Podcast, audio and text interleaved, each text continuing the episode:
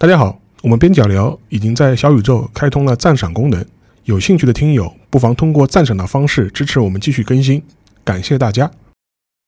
听众朋友们，大家好，欢迎来到本期的边角聊。然后我们今天也是要聊一个非常重的话题啊，就是所谓的二十四史。可能相信很多观众看我们的标题也能看出来，这个二十四史在我国的这个经典地位啊，我相信可能非常符合很多人对于经典的这个评价。所谓就是说大家都听过但是没有读过的书啊，可能二十四史可能和类似于《追忆似水年华》一样，都属于说是这样的巨著啊。所以今天聊这么专业的话题，我们也是请来了一位呃我。自己的老朋友啊，然后我们先介绍一下今天的嘉宾。今天的嘉宾是前中华书局的编辑潇湘，潇湘老师，他曾供职于点校本二十四史修订工程办公室，参与过《宋书》《南齐书》等修订本的工作，然后担任责任编辑，也曾参与过《史记》《魏书》《梁书》，这些都是二十四史里面一些呃呃，像《史记》很著名啊，像《魏书》《梁书》可能对于一般的读者来讲，可能没有那么著名的一些史书的编校工作。然后他现在呢是从事了可能快十年的互联网行业。也是吧？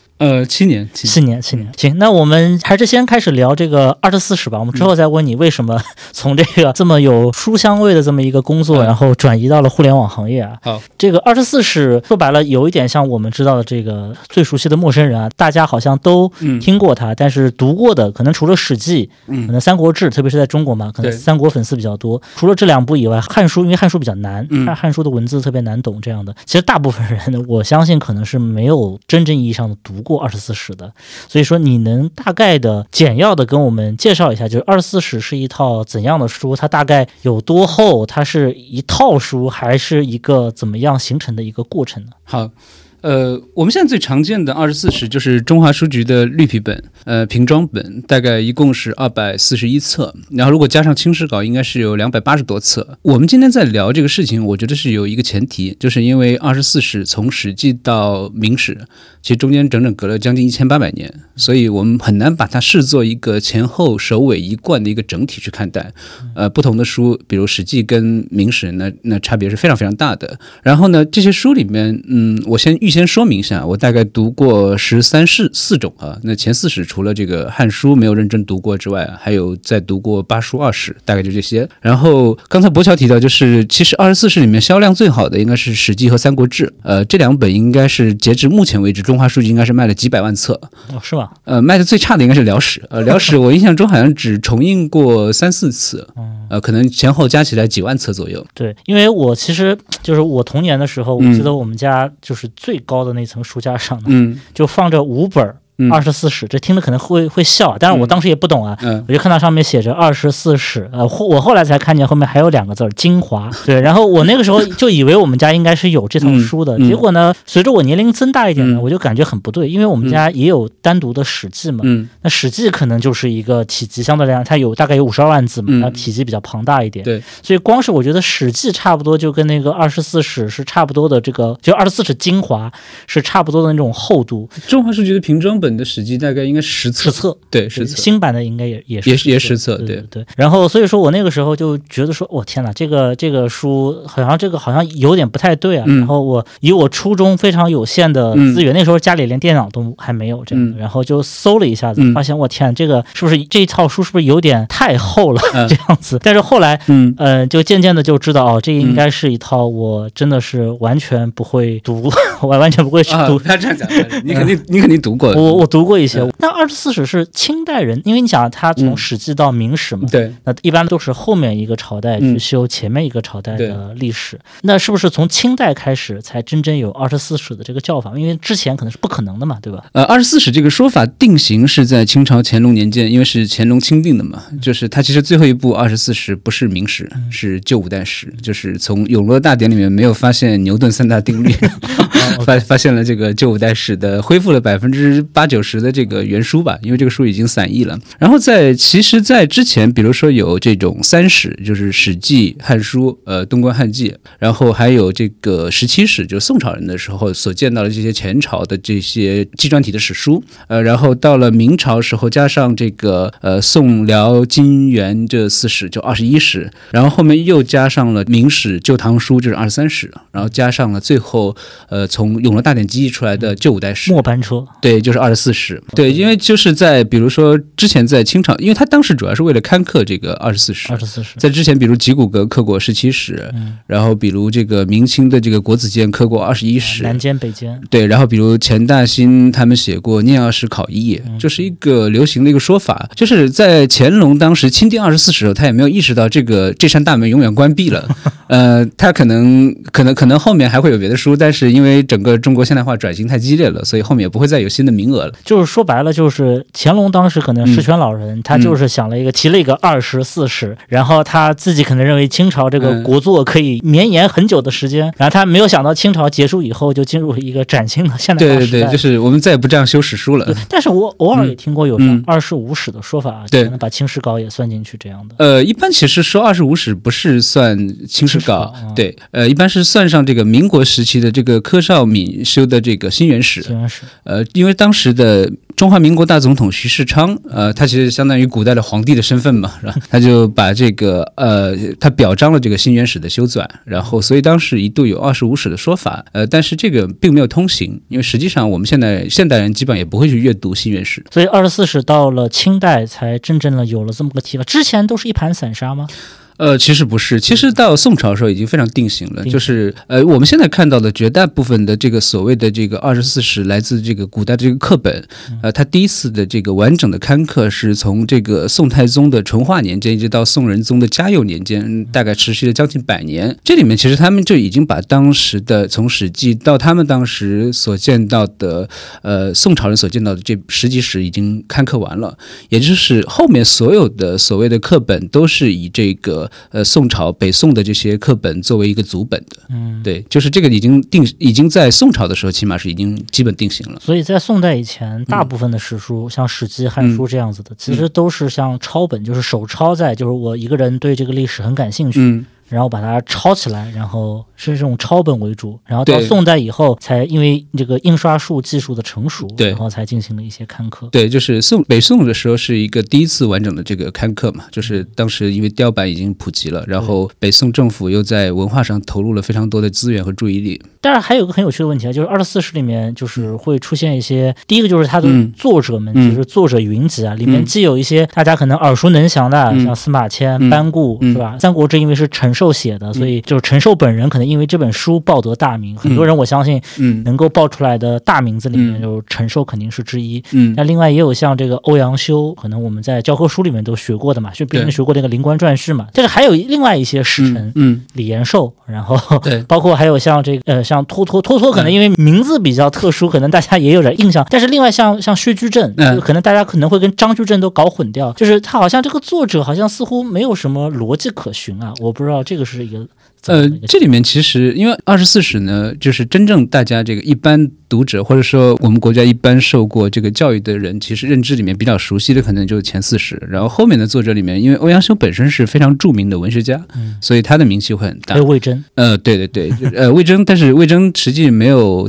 没有特别深入参与，他当然给这个呃唐朝修的这个，比如像陈书、梁书里面写过一些这个评论，呃，但是他只主要还是以宰相的身份去兼修的。这个跟二十四史的这个成书有关系的，就是在前四史，比如我们会比较明显能够强烈的感受到这个作者本身个人对于这个史书的这个把控，比如《史记》是这个司马谈、司马迁父子这个接力完成的，然后《汉书》也是班固一家一家三代人在做的，然后《三国志》基本上就是陈寿一个人的独立作品。呃，到了后面就是，尤其是在唐朝政府来修史这个制度完善之后，它基本上就变成了一个大型的政府工程项目。呃，那在这个地方，它就是已经不再是追求个人的个性，那就是变成大家因为政府花了一笔钱，我们一定要把这个前朝或者某朝的这个史给修完，呃，然后呢，这个挂名的肯定是这个宰相，所以在这里面，其实像原来像司马迁或者像陈寿这种个人英雄主义的修史就不是那么重要了。呃，当然，他因此呢，大家也不太会记得这些作者是谁。那他从一个就是非常个人的嗯司马迁本人啊，这个通古今之变，嗯对吧？什么一一家之言，对，他从一个非常个体化的写作，嗯包括可能班固一家，可能也比较类似于像这种写作方式。那从到转到后面，就是这个政府主导的这个工程。嗯，他是就政府是出于什么目的说，哎，突然他有兴趣说我要把史书修一修？其实就是这个史官的制度呢，其实非常早啊，就是在这个东汉的时候，就是他们当时已经开始在这个修自己的这个国史了。就是这个书呢，后面绵延了好几代，其实是最早的三史里面，东汉这部分呢是这个《东关汉记》，只不过它后面被这个范晔个人修的这个《后汉书》给取代了。呃，所以政府权力跟这个史书的修纂之间一直是一直是这个紧角力紧密的在一起的。对，然后到了唐朝的时候呢，最主要是经过了这个汉唐之间，呃，汉唐之间的这个修史模式，以前这个南京大学文学院的于素老师在澎湃上发过文章，他形容这是一种 PPP 的模式，就是政府发包给私人来修修史的这个模式，就包括像这个沈约啊这些人，他们其实都是职务写作，但因为像沈约、魏书的这个魏收，他们本身又是一个文豪嘛，是当时的著名的文学家，所以他们的修史里面还是能够有比较强烈的个人发挥的空间。呃，但是其实沈约那个时候他碰到一些难题，就比如说关于这个宋孝武帝的这些评价的这些问题，他其实自己已经没办法拿主意了，他就直接上书给齐武帝啊。齐武帝说：“我原来也给他当过臣子吧，所以呢，当然要诏书不讳嘛，是吧？”呃，到了这个时候，其实你已经发现，其实政府在这个整个史书的这个呃这个修纂里面，整个的影响已经越来越重了。所以它发展到唐朝，就最后是变成了一种这个政府官方这个行为，就已经是一个合乎自然的一个结果。其实可能更多的还是要从这个，就是从《史记》开始。嗯，就首先就是就是为什么会有《史记》这样一本书？就是刚才我们讲到，就是嗯这是司马迁，包括他的父亲司马谈的一个两个人父子两代人的一个兴趣啊。嗯但在他们之前，其实中国历史当然是有一些史书了，其实《尚书》也算，对吧？然后呃，其实像如果你还算这个对《左传》就是《春秋》这样子，然后还有人给他写了很复杂的这个这个注解，这样。嗯但是这些书呢，可能都是有一些特定背景形成的，嗯呃，然后离我们比较近的《史记》，就司马迁，他为什么第一他要写一个时间跨度那么长的？可能就是从中华文明的 缘起开始写，一直写到他所生活的这个汉代嗯。武帝时期。然后第二是他为什么要用一个，就是我们今天我们以前学历史，包括学这个就语文课的时候，嗯。也会读到一些《史记》里面的《刺客列传》这样的文章。他为什么会选择是一个纪传体？这个这个纪传体它有很多的这个缺陷嘛，嗯对 我们就以一个人为主，对吧？嗯很多事件的因果关系、时间脉络，特别是很多历史事实，像王安石变法，对吧？嗯它是一个政策改革。嗯那你如果就是王安石一个人的话，那你其实看不到他的全貌嘛。在司马迁的时期也发生了那么多的战争，嗯。他为什么说是要以这个一个自传的形式好来写？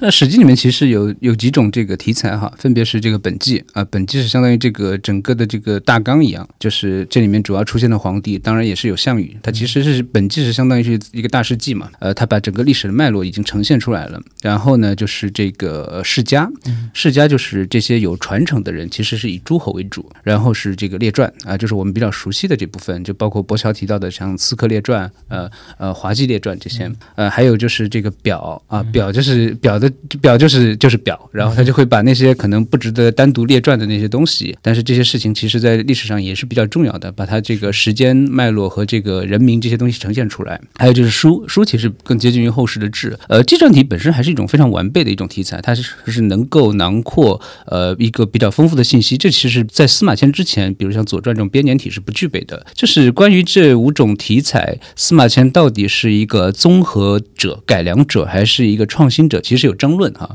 呃，这个这个我们可以在这不谈。呃，但是我认为《史记》的成书其实有很大程度上还是司马迁个人英雄主义的一个结果。呃，就是我们以前学过司马迁的《报任安书》嘛，是吧？呃，其实这个司马迁给《报任安书》里面写的东西呢，我理解核心就是在讲一个意思，就是我受了如此之大的屈辱，但我绝不能死，是吧？他不能死，就是他要写这个《史记》，尤其是到了司马迁的晚年，这个他对于这个成一家之言，对于在这本书里面要把自己寄托在这本书里面，已经非常强烈。那有了司马迁的这种《史记》这个典范的效应之后，呃，才会有后面的，比如说呃班固父子他们是认为这个司马迁一个是写的很多东西不太准确，是吧？第二个是这个书写到了太初年间就截止了，也没有反完整反映这个西汉一朝的历史，所以他们接着做下去了。有了这种典范的这个效应之后呢，后面的人才会去模仿、去跟随，因为他已经创造了一种新的这个纪传体的这个题材。呃，当然就是针对这个呢，比如说他呃纪传体一个很大的缺陷就是他很多这个同一件事情会散落在很多人的这个对。很多篇章里面，所以后来会有一些这个新的发明，比如宋朝的袁书就发明一个记事本末体啊，就比如说我们他是把通鉴里面一些大事首尾连贯的呈现出来，呃，这个是这个是因为每一种题材，我觉得还是有它的相应的局限的，但是整体来说的话，呃，纪传体还是一种在中国的史书里面最完备的一种题材，就包括像前些年十几年前，呃，中华民国史修完，中华民国史的这个核心部分也是大事记，也是这个人物的这个列传，也是这些相关的部分，其实它可以视作一种纪传体在当代的一种这个传承。所以这个延续的脉络还是很长啊，就是通过把以人为中心，嗯然后把历史的各个面向给勾勒出来。呃，史记我我的理解不成是以人为中心，因为它的最核心的是本纪，呃，本纪是一个纲要型的东西，就是它是呈现的一个时代，比如说秦本纪，那就是秦国一直到这个呃到秦始皇之前的，然后秦始皇本纪是秦始皇统一这段阶这个阶段，它主要是呈现这这个阶段的历史大事。我想插一句啊，嗯就是如果说，当然这个是像秦本纪这种东西，可能更多的是史记的一个情况嘛。但后代以后，基本上前面的还是以嗯帝王为主，但是那个就是我们今天看，就是感觉都是纪传体嘛，嗯。好像也都是一个个帝王的嗯。这个个人传记。嗯。但由于这个古代封建朝代嗯。就是以帝王为中心的这个面相还是比较严重啊，嗯。所以说是不是就是说所有的这个纪传体里面看似都是人物传记，嗯。当然可我知道还有像类似于像隋书的什么荆棘志啊、嗯。什么儒林传啊，嗯。就是有各种各样的什么，还有天文志、地理志、嗯。史或志、译文志这样的，就是除去这些内容以外，它的历史的主体的这个脉络里面，其实帝王是帝王的传是每一部史书的一个纲领性的这么一个主轴，可不可以这么理解呢？呃，我觉得从篇幅上来讲的话，这个帝王啊、高官啊、将相啊，确实是占据了最大的这个篇幅。这是因为这个整个中国从这个两千年以来，其实都是一个政治大于社会的这么一个情况。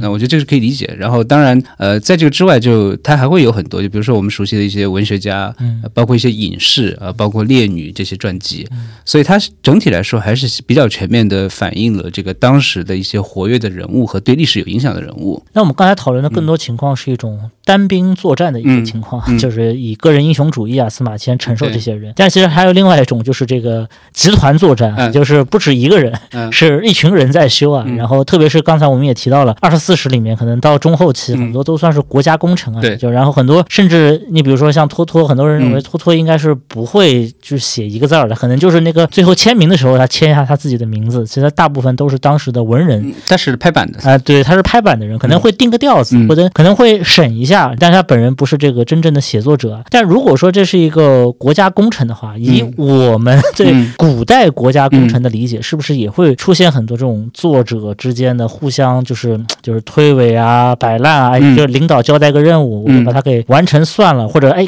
要要赶个进度，嗯，然后会不会出现这样的情况？这个是这个是非常常见的，比如像这个明朝修《元史》，呃，当时是大卢宋濂来负责，三个月就修完了。是吧？那基本上就是用的这个元朝自己原来修的这个国史，然后拿直接拿来，所以它的错误基本上是沿用原来的错误。三个月你其实也干不干不了多少感觉就是把封面给换了吧？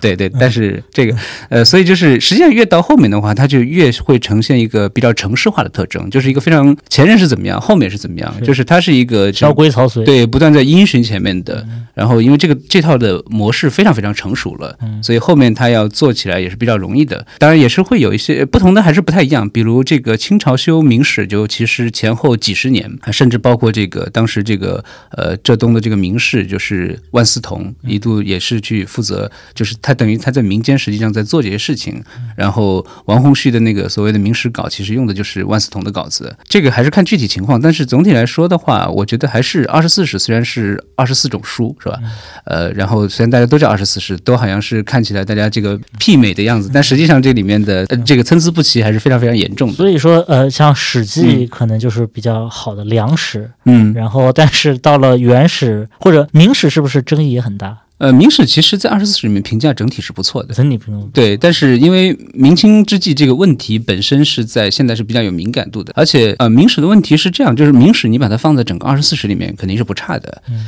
呃，但是你把它放在这个我们现在人对于这个明朝历史的认知里面，它又是不够的，因为就是呃，它的相对于垄断我们对于明朝历史的这个了解来说，它的地位就下降了，因为明朝留下来的东西实在太多太多了对，呃，但是你比如像早期的很多史书，其实除了这本史书，其实基本上我们见不到太多核心的材料了，那你就只能依赖它。它修的不好你也得读，它修的好你也得读，是是是。它重要性上升。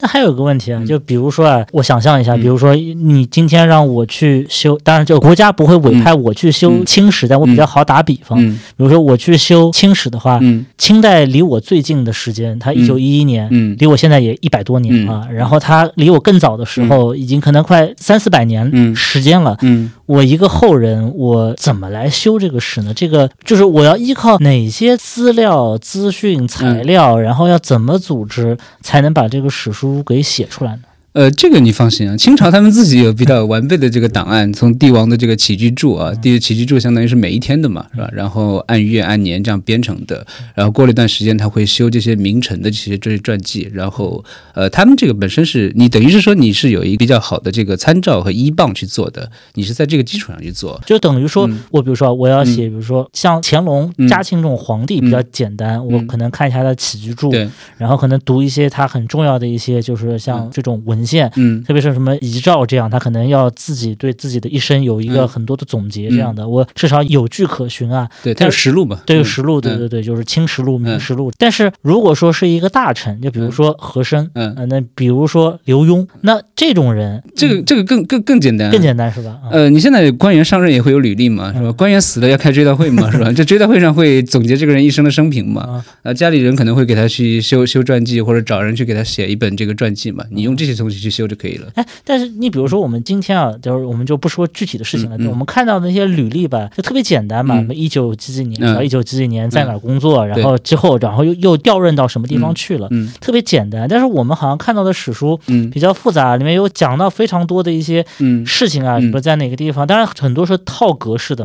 啊，在哪儿官声很好，嗯。深受当地居民的这种嗯。爱戴，云云吧。然后或者参加了什么战斗，嗯。然后什么一开始打输了，后面又他一鼓作气发表了一个演说，然后又打赢了，似乎有很多细节啊。这些细节好像是不会出现在像简历这么简单的这个文体呃，。我就以实际为例来讲一讲吧。就是按照这个现在的研究啊，这里面主要是来自于赵胜群老师的那个《史记导论》。呃，司马迁的这个所了解的这个历史知识主要来自于哪里？就是司马迁有几种主要途途径。第一个呢，他是寻求各诸侯国的史记，就是这些国家本身他们原来是有他们自己的这个记载的。第二个呢，因为司马迁本身是在宫中的，然后他是可以阅读这个皇家的图书档案，因为司马谈本身是太史令，他司马迁又又接任了这个官职。然后呢，司马迁他会会实地这个考察和访问啊，他从二十多岁开始游历，他应该到过江淮啊、齐鲁啊这些地方。他后来又作为郎中，郎中就是皇帝身边的那个侍奉的，呃，去出使过巴蜀和这个昆明，就到过很远的地方。然后呢，他又访问过很多的学者，比如他见到过董仲舒、孔安国这些人都是汉代的大儒。然后他还采访过很多这个口述史料和民间传说啊，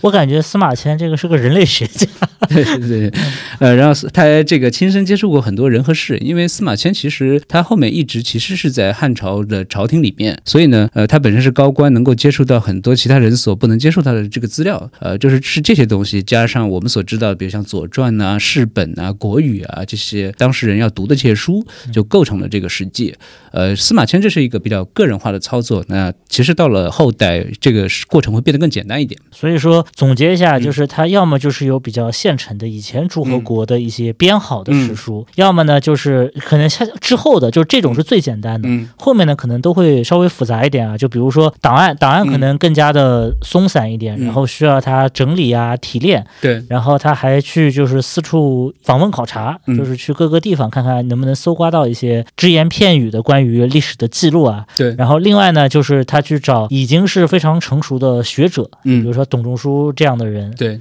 然后再之后就就是只能是依靠一些非常民间的口述传说，就这几种方式。对，然后但是之后的史官会不会更简单一点呢？之后主要还是在档案上操作。办好对，因为比如你核心如果是朝廷的这个王侯将相高官的话，呃他们本身的履就相当于是在组织部里面，啊是吧？就是有档案的，是吧？然后他们死的时候，其实朝廷也会有追赠，嗯有追赠的时候，其实就会有这些人整个的生平的这个事履。呃，当然他们家里人可能也会去给他修这些东西，是吧？嗯所以那最后这些材料汇总起来，就构成了他他的一篇这个传记。所以我们看越到后面的传记啊，包括很多就是中古时期，呃，比如看这个梁书、陈书，他的这个传记都高度的城市化啊，这个人出生怎么样啊，少年时候有好名声，什么时候当官，多少岁当什么官，是一一个像表格一样对填表填进去，然后死了以后，朝廷给他的谥号嗯追赠什么什么什么官，对，你会看他们会高度雷同、高度格式化的。其实他，因为他本身就是根据这些人档案去整理出来的。但，我还听说中古时代从魏晋到唐代，嗯。就很多的那些是，就是比如说有一个传，里面有嗯。他一套生平的介绍。嗯。其实最后，包括这十几年来，嗯。就是收集到的很多墓志，嗯。跟墓志里面的文字呢，就是是有高度相似性的。他们很多人就怀疑说，是不是当时家里面人下葬的时候，求人写了一方墓志，然后这个墓志里面的文字呢，嗯。其实也是有，就是你肯定是刻是刻成石头，嗯。但是也会留一个文字档嘛。嗯。然后这个文字档呢，可能就流传下来了，嗯。然后可能是放到档案里面，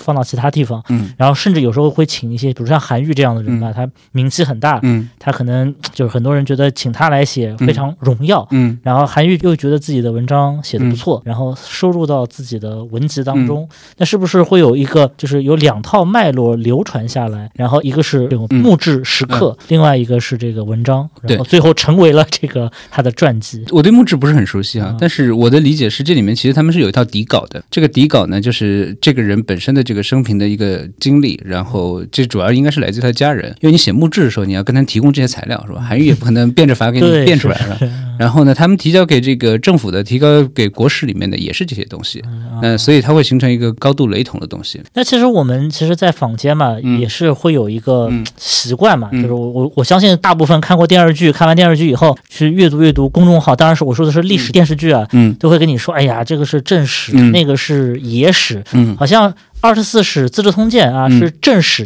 比较准确、比较权威可靠。嗯。然后那些小说家言那种，就是一听就是什么什么一个编出一个狐狸精啊，什么这种就是野史都不可靠。嗯那是不是说这是正史的内容都是准确、正确、嗯严肃、可靠的？嗯野史的书都是那种奇闻异事、风流韵事、八卦掌故，都是靠不住的。二十四史就是嗯真的很准确吗？呃，我觉得正史和野史这个是一个比较常见的这个区分哈，就这里面我觉得四涉及到这个大概四个层次的差异哈。这第一个就是这么学术？对对，第一个是正史这个概念呢，其实最早不是我们现在所知道的，呃，就是比如说隋书里里面的所谓的正史呢，就是说模拟斑马啊，就是说像这个班固、司马迁那样写书的，就是正史，它其实就是一个纪传体史书嘛。所以隋书里面列的这个正史呢，比如像宋书、刘宋的历史，刘宋的正史，所以隋书经籍志里面列的这些正史呢，比如关于刘宋的，呃，关于这个梁晋的，就有好几种啊，不不限于是我们现在只看到一种，呃，所以这里面的话，跟它相对的其实是所谓的这个古史啊、杂史啊、地理志这种东西，它并不存在一个与正史相对的这个野史的这个概念。OK，这是最早的。但是后面呢，就是到了这个乾隆钦定二十四史的时候，这个正史呢，其实背后和这个我们所说的野史之间，其实就有一种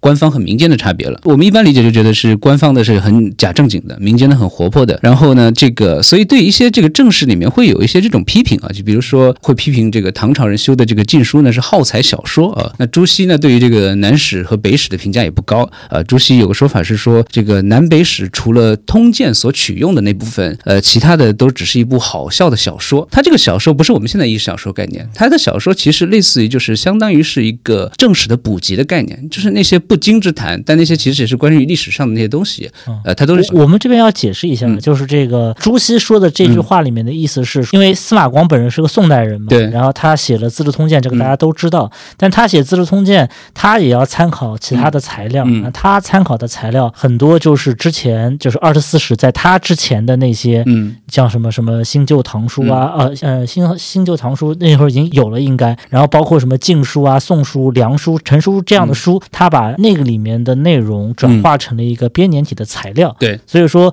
朱熹的意思呢，就是说南北史啊，除了司马光的《通鉴》里面所写的那些非常可靠的内容以外，对，除了司马光认可那些内容以外，嗯剩下的内容呢，很多都是那种荒诞不经的那些、对事情，是吧？对，这里面其实正史的这个和野史史的这个区分呢，就有点像是正史和小说。但是你会发现，一方面呢，大家这个心目中认为正史跟小说是不一样的啊，比如朱熹肯定是这么看的。但是同时呢，又有正史在不断的采用小说，因为小说这个概念其实就是一个正史的补集的概念啊。所以，比如像《宋书》里面，它会有符类志啊，它会收各种荒诞不经的这个东西。今天这个地方出现了白鹭啊，明天那个地方现了灵芝这些东西，是吧？祥瑞，对这种在我们现代人，我们是不太会承认这种东西的啊。但是，而且从《宋书》里面，比如李建国他集译那个《搜神记》这本书，就干宝的《搜神记》，我们中学时候学过那个宋定伯捉鬼，就是出自《搜神记》啊。它里面其实用了很多都是《宋书》里面的这个记载，就正史里面本身也是会有很多这样的这个材料的，所以没办法区分的很清楚。但是总体来说，我觉得在大家潜意识里面，其实接受的这个区分是正史是官方的，是比较正经的，然后野史是民间的，是很活泼的。所以正史里面呢，雍正呢可能就是一个非常勤政的皇帝在搞改革，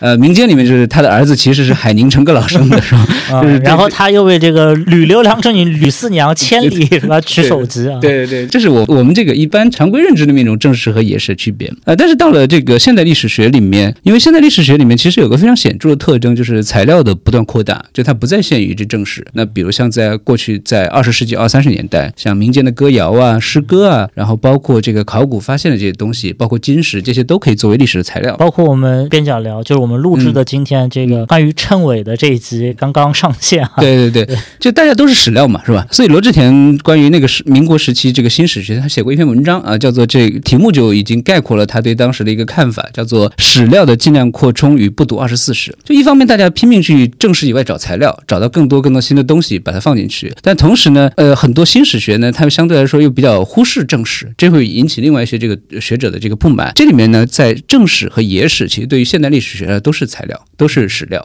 是吧？它只有这个史料本身，呃，根据它来源，根据它的这个年代，根据它整个在这个史料上的距离，这个发生的这个远近和它这个来源是否可靠，来判断它是否准确。而且正史和野史的在这里这区分其实是没有什么太大意义的。那到了后现代就更简单了，那后现代主义就本身就不承认这套原来这套这个历史的这个客观性，是吧？后现代主义历史学认为这些都是历史学家将它编织成一个有意义的这个叙事。那到这里呢，我们再去讲正史和野史的区分就毫无意义了。所以，我以前听就是嗯我应该好像是你讲过的，嗯就是说，当然可能讲的不是历史，嗯就是说你看到一个诗人，好像他今天写了一个特别就是抒发自己嗯非常开心的、愉悦心情的一个诗歌，然后你一查，哦，他两年前嗯升官了。嗯，然后就那个做注解的人就说，哎，他一定是因为这个他升官了，所以嗯这么开心。但是你仔细一想，不对啊，这升官都升了两年了，该开心早开心过了呀，对吧？你升官两年以嗯后，但是后人他就会，就是人他就是要一个寻找解释的一个动物嘛，要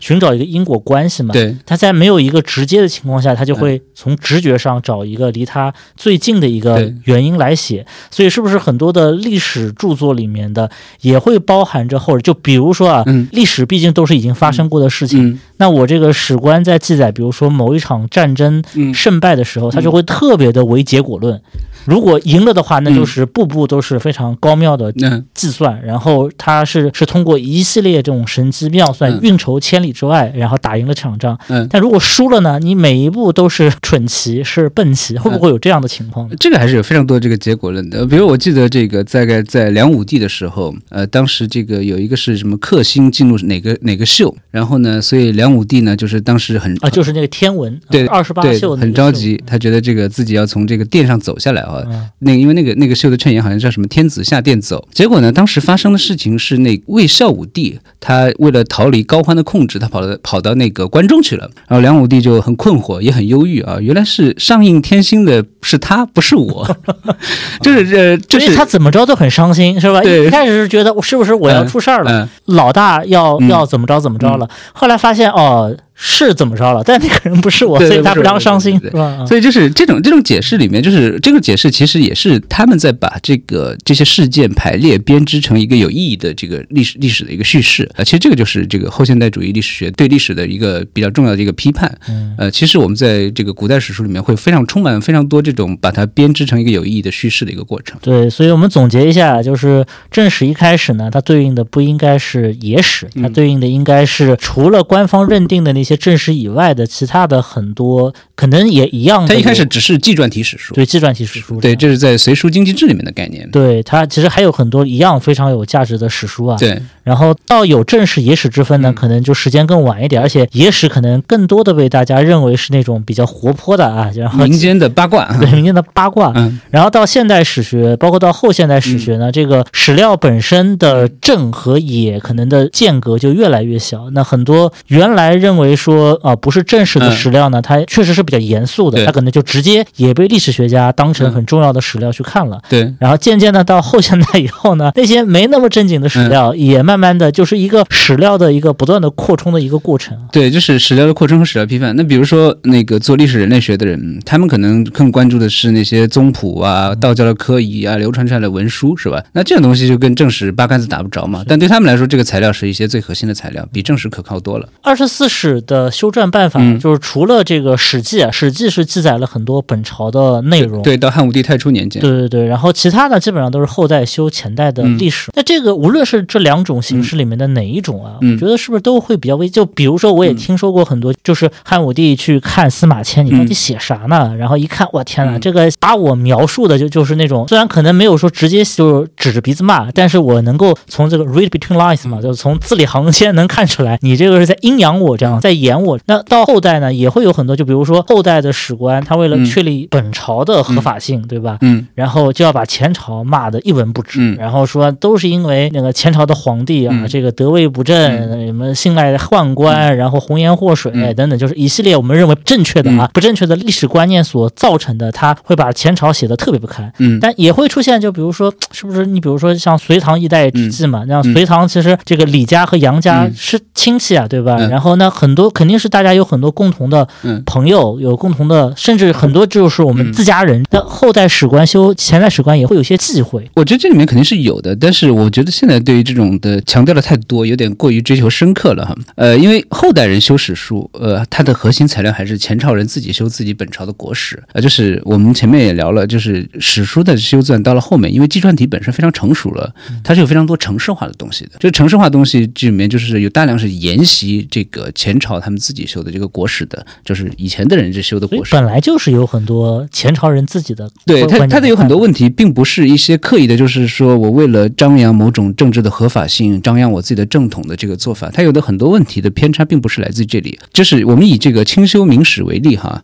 就是他的，比如他主要的这个忌讳是对于建州女真之前臣服于明朝的关系的这段有非常多忌讳，这个是很公认的事情。呃，比如说因为建州女真就是这个清代的这个对清代的这个发迹的，就是他们位，就是努尔哈赤他们的先祖嘛，是吧？所以原来这个民国的时候，孟森有一本书叫做《明元清系通记》，他的明元就是用明朝的年号去重新整理原来在明朝时候这个明朝和建州这些关系的这些历史，是吧？然后还有一些，就比如像这个呃唐朝人修的类似于这北朝的这几书，呃，它里面其实唐朝的这个唐太祖，就是唐朝原来在这个西魏的时候受封国公的唐国公，呃李虎，呃他是西魏的大将嘛，是吧？但这个人的记载，其实在周书里面是非常少的。呃，有人认为这是一个他们有意去为了神话这个李虎这个人。那我觉得还可能一个呃，当然还可能一个原因是哎，因为这个李虎跟这个像这个李渊他们，他是李渊的爷爷。爷爷，对，当然也可能还有一个原因，就是因为本来按照当时的这个断线，李虎的传记就是应该出现在唐书里面的啊、呃但是因为唐朝存在了两百多年，到最后大家已经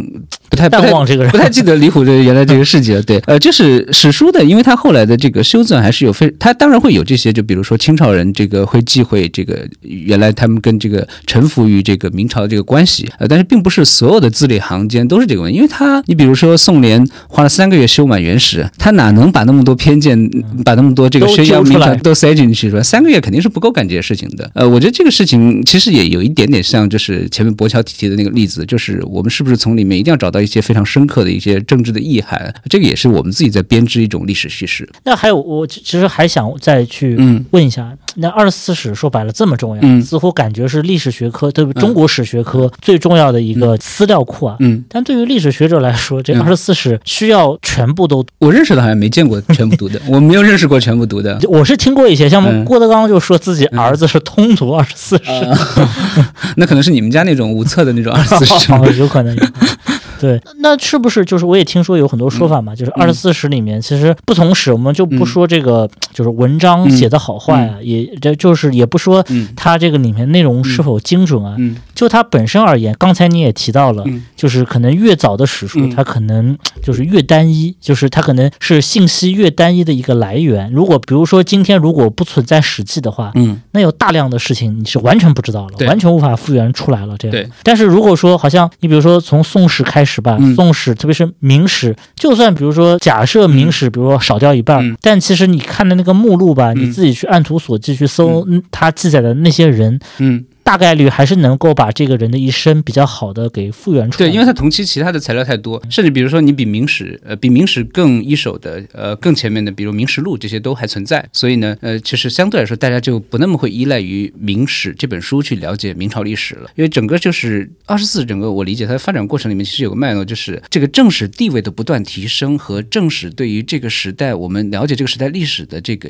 重要性的下降，这是一个同步的。就比如，呃，明史是因为是。乾隆钦定的嘛，那肯定是非常重要的书嘛，是吧？但是我们现代人去了解了解这个明朝的历史，呃，我们对于《明史》这本书的倚重程度，肯定远远不像于我们去了解呃西汉的历史对于《史记》的倚重程度那么高。是一个比较典型的例子，我就是看到以前这个说这个就是万历十五年的作者黄仁宇嘛，说黄仁宇说是通读过《明实录》。然后我其实也很震惊，因为《明实录》其实也是一本超级厚的书，可能也要我记得好像是他每周读两卷，每周读两册，然后一共读了两年。对，就是《明史》，它就不具有那么强的单一性，对吧？呃，对，就是它就是。这个，比如说《史记》，肯定绝大部分都不是什么第一手的材料，是吧？比如他看到了那些诸侯国的史记，看到那些皇家的那些图书档案，呃，但是因为比他更一手的东西不存在了，所以你只能把它当做这个呃最权威的这部分去对待。但是比如说在《明史》，那《明史》之前肯定是有《明实录》的，那《实录》之前可能还有这个类似于起居注啊，类似于他们当时修的一些会要啊这些东西，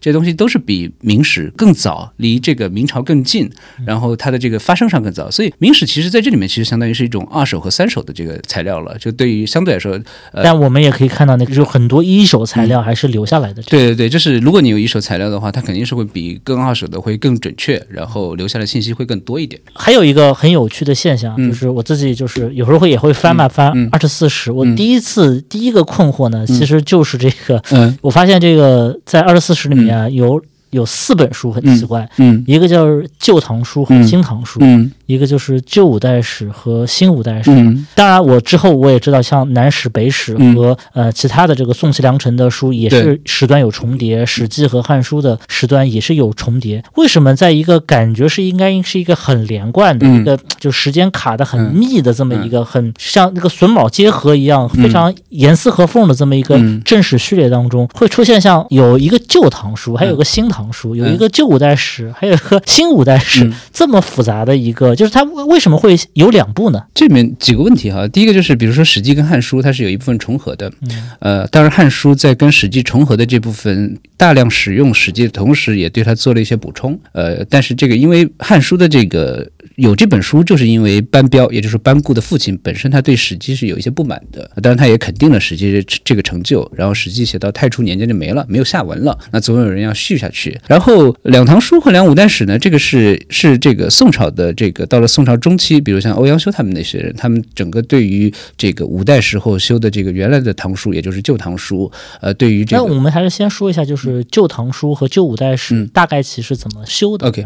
呃，旧唐书是这个在这个五代时候修的，就是后晋时期，也是一个宰相挂名的。那旧唐书呢，它其实。当时是主要是依据于这个唐朝的国史修的，所以到了宋代人，宋代人对他有很多不满。然后旧五代史跟《旧唐书》的情况有点类似，就是到了宋朝中期之后，像欧阳修这些人，他们对原来这些书就不太满意，呃，他们就觉得自己要去重新做一遍。然后比如最早的这个呃《新唐书》就是宋祁和欧阳修，然后这个新五代史就是欧阳修自己一个人独立完成的。但是呢，这个书出来之后呢，并没有他们想的那么乐观。就是当然《新唐书》和《新五》但是也会有很多的这个优点，没没有完全去取代掉原来的这个书。旧五代史其实是在很长一段时间内就失传了，后面也没有没有刊刻。但是新旧唐书其实是一个比较长期的并行的状态。呃，其实这种书呢，我们在二十四史里面可以看到，就包括南北史至于宋齐梁陈书这些书里面，呃，这些书都没有真正取代他们原来想取代的那些书，所以最后就会出现一个并行的这个情况，因为他们其实也不知道后面会有一个二四史这么这么一个东西，不知道就是说大家这个前后首尾连贯把这个东西做好，对，所以他还是会最后大家发现，哎，这些书都存在，都有它的这个合理的价值，那就把它都变到二十四史。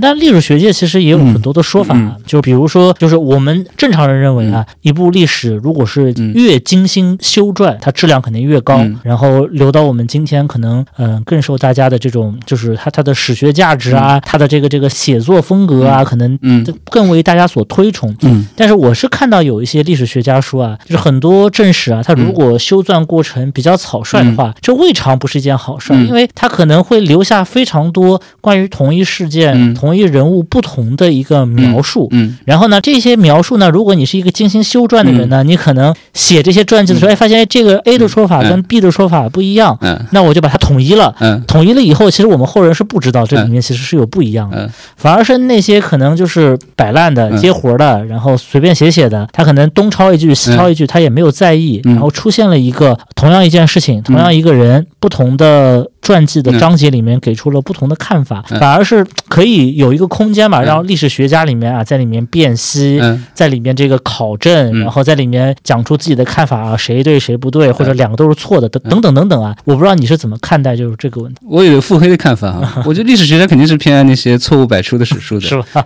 不然怎么翻论文呢？呃，对，这我我觉得这里面有个确实是个很有意思的对比哈，就是我觉得还是有一种观念上的差别，就是我们现在人看待史书，其实呃比较核心的还是把它当做史料来看，呃，然后呢，但是在古人的来说的话，史书是一种著作，就是比如说我们在评论一种著作的时候，我们会比较关注，就是说这个著作本身是否严谨，这个著作的体例是否完备，是吧？就会从这些角度去评价。比如说《新元史》，就是民国时候修的《新元史》，它当时受到肯定，就是因为大家觉得它原来改正了很多原始的不足，是吧？因为呃，对于宋联明朝人宋濂修的那个原始，呃，从清朝人是一直很不满意的，所以清朝很多伟大的历史学家，像钱大新，他们都想自己再重新修一部原始。就宋濂干的这么菜，是吧？我上肯定我干的更好，是吧？I can I？对，然后到了民国时期，就是一个清朝的这个老翰林，他修出来把这个史修出来了，但修出来了之后，并没有达到预期的这个反响。我们现在这个呃还是更接受这个原始，就比如呃，在史学史里面，对于原始呢，呃，一般批评就是这个三个月就修完了，修得很草率，然后会出很多很多的错误，是吧？清朝人已经对这个有非常非常多的批评，但现在会觉得哦，那这样保留了很多史料，是吧？就是我稍微插一句啊，嗯我我觉得我们历次节目里面都都是喜欢喷明朝人在修书、编书、嗯刻书方面的不足啊。嗯，呃，我我我觉得我觉得这个是这样，就是我说就是那个文学史上有句话叫做这个名人好刻古书啊，古书王嘛，是吧？是，那我觉得明朝人不刻这些古书，我们现在看都看不到，是吧？就是我们现在更不知道这些东西。我觉得我们能知道他们的这个错误，还是因为他们做了很多事情。我觉得这个还是要比较公允的。就比如说，呃，新原始和原始的这个对比里面有一个比较明显的，我是觉得我们还是对于现代来说，尤其现代历史学来说，它是核心把这些史书还是当做史料在用的，就是它帮助我们，就是这个正史作为一种介质，帮助我们去了解当时的历史。所以你新原始哪怕修得很完备，其实也没有用了，因为到了修新原始，就是民国时候那个时候，大家已经看中的已经不再是这这些东西了。呃，一九一几年、一九二几年的时候，那个时候已经是像陈元呐、这些人已经在发表这个原始的这个现代的这个研究了。你现在再去搞一个纪传体的通史，就有点像是我们在民国年间还去穿黄马褂。你这个黄马褂修的，你这个黄马褂再漂亮，其实也没有什么用了。对，它里面核心的差别就是，我们现在在评判一本古代的书里面，核心是把它当做史料，就它里面包含的信息是否足够原始，是否足够丰富，是不是有助于帮助我们去重建和复原对历史历史的一些了解，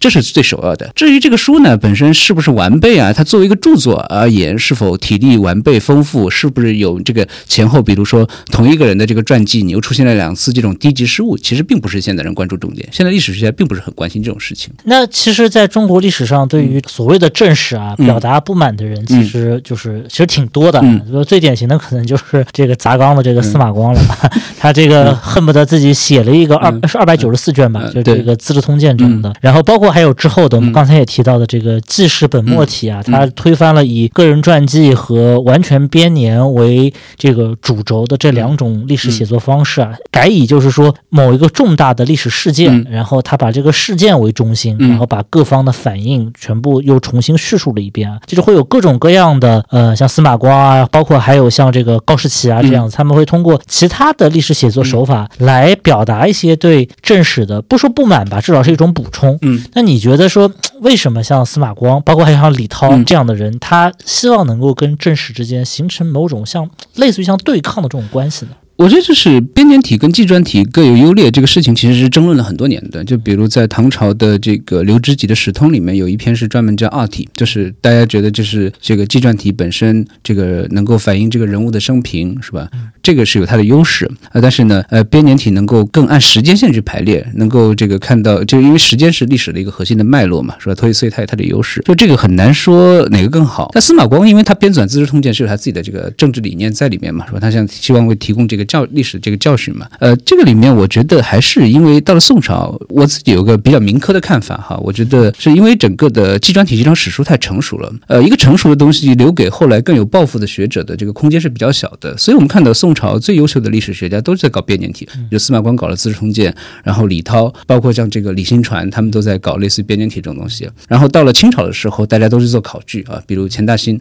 呃，去做那样式考异，比如赵翼，呃，是吧？就是不同时候，就是因为纪传体本身已经非常非常成熟了，这个框架已经不太需要他们去做什么，就大家像是一个政府工程在完成这些东西。那这些有抱负的人就要去超越这个典范，去做一些这个别的东西。我觉得这个并不能论定就是纪传体一定不如什么什么，是吧？那你要说那些问题，就比如说呃记事本末，如果我们把记事本末来修正史的话，一样会面临很多问题。它时间线是吧？本纪的这些关系，本纪的这些呃这些人物的这个生平，你同样是没有办法涵盖的。没有一种题材是能够做到这种东西的。就是也说明了历史其实就确实是面向众多啊，所以说你写作就是题材，每一种题材嗯都有它的这种局限性。对，以前北大历史系的这个罗新有过一个比喻，就是说我们现我们看的历史就像是我们大概拿着手电筒去照着一个黑暗，是吧？你每个手电筒都能看到一部分。那我觉得纪传体、编年体，包括纪实本末体，甚至其他体，它可能也都是这样的，它都能够涵盖一部分或者很多历史信息，但它不可能把这个东西全部给你反映出来。嗯、那二十四史我们今天就是还是要聊一下你的这个本行啊，包括你在这个中华书局，因为嗯。我还是要回忆一下，嗯。就稍微念个古，大概十年前，嗯。真的我算了一下，真的是应该是二零一三年，嗯，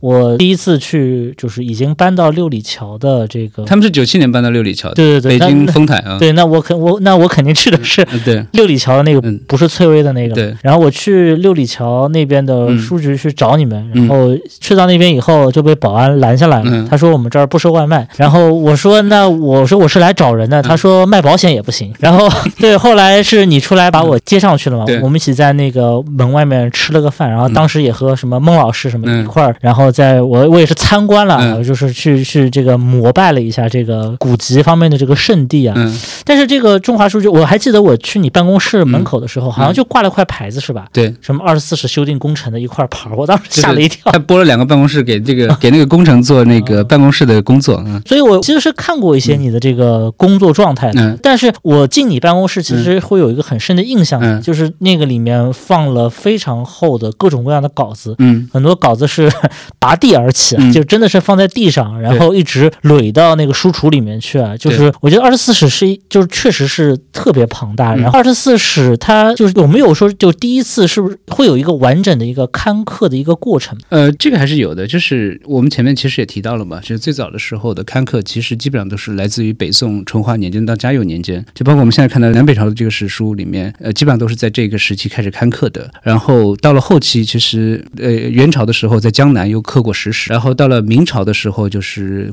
南京的国子监和北京的国子监分别刻过，呃，吉谷阁就是毛晋的他也刻过十七史，然后清朝的时候最大规模的就是这个武英殿的二十四史，然后清朝末年的时候，这个江南的五省书局也刻过，就比如原来绿皮本的这个《史记》用的就是金陵书局本做底本，这个金陵书局其实就是在南京嘛。然后到了后面就是民国的之后，就是张元济，也就是商务印书馆的创始人，呃，他采集了很多这个宋元的这个善本，他当时已经是用影印了，影印成了这个百纳本二十四史。哎，可以解释一下这个百纳本，这个百纳是什么？百纳好像是是一种这个衣服嘛，就是这个衣服就是各种的这个补丁，然后凑成一管，好像是这个意思。但是因为它的里面是因为张元济搜集了很多这个宋元的这个旧本，呃，这些本子呢，他们很多都是这个残缺的，就是说这个本子，比如这个本子里面有几卷，那个本子里面几卷，他把这东西全部全部拼拼拼在一起。对，就比如所以说张元济他因为百纳其实就指那个袈裟嘛，百纳衣嘛呃，，百纳衣就是从每个人身上剪一个衣服，嗯然后最后缝制成一个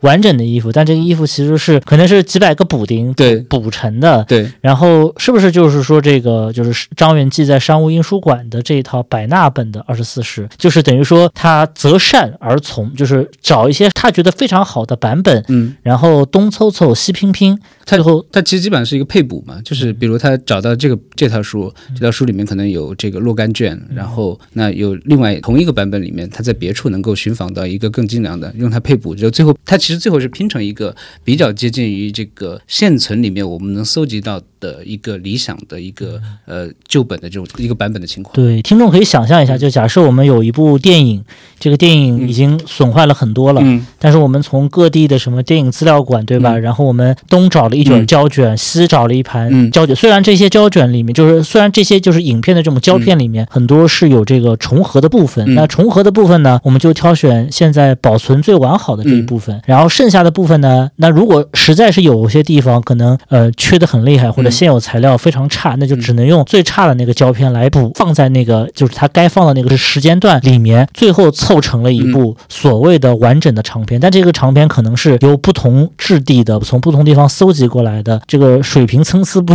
一的胶片凑成的一套。他还是尽量找到了最好的，而且他做的也不纯是影印，他还会对一些比如里面那些描润是吧嗯做了描描修，对，然后他有些也会根据电本去做改了，所以版纳本其实并不是一个纯粹的影印本。我还听说一个很有趣的故事啊，嗯就是说这个陈元，就是我们之前的非常著名的历史学家就是在北，后来是在北京师范大学，他通过一套是自己的校勘技术啊，嗯，他找到了一个魏书乐志里面的有三百多个字，可能嗯。一千多年都没有人能够发现这个三百多字从魏书里面消失了，嗯。但是他是。就是想了各种办法把它又补足了。它其实是从册府圆规里面是就是是这样，就是因为那中古的八书二史，呃，南北史，因为它是相当于是南朝的南朝的几书和北朝的几几本书，然后就是它变成了一个篇幅更小的、更适合一般阅读的，所以呢，其实南北史是完整的，然后这个宋齐梁陈书其实分别是有些散有些散佚的，然后魏书和北齐书散佚的情况也会有，但是在宋朝的时候，他们除了刊刻正史之外，他们还做了一些事情，就比如宋太宗、宋真宗时期刻了一些大书啊，这个大书比如说包括《太平御览》，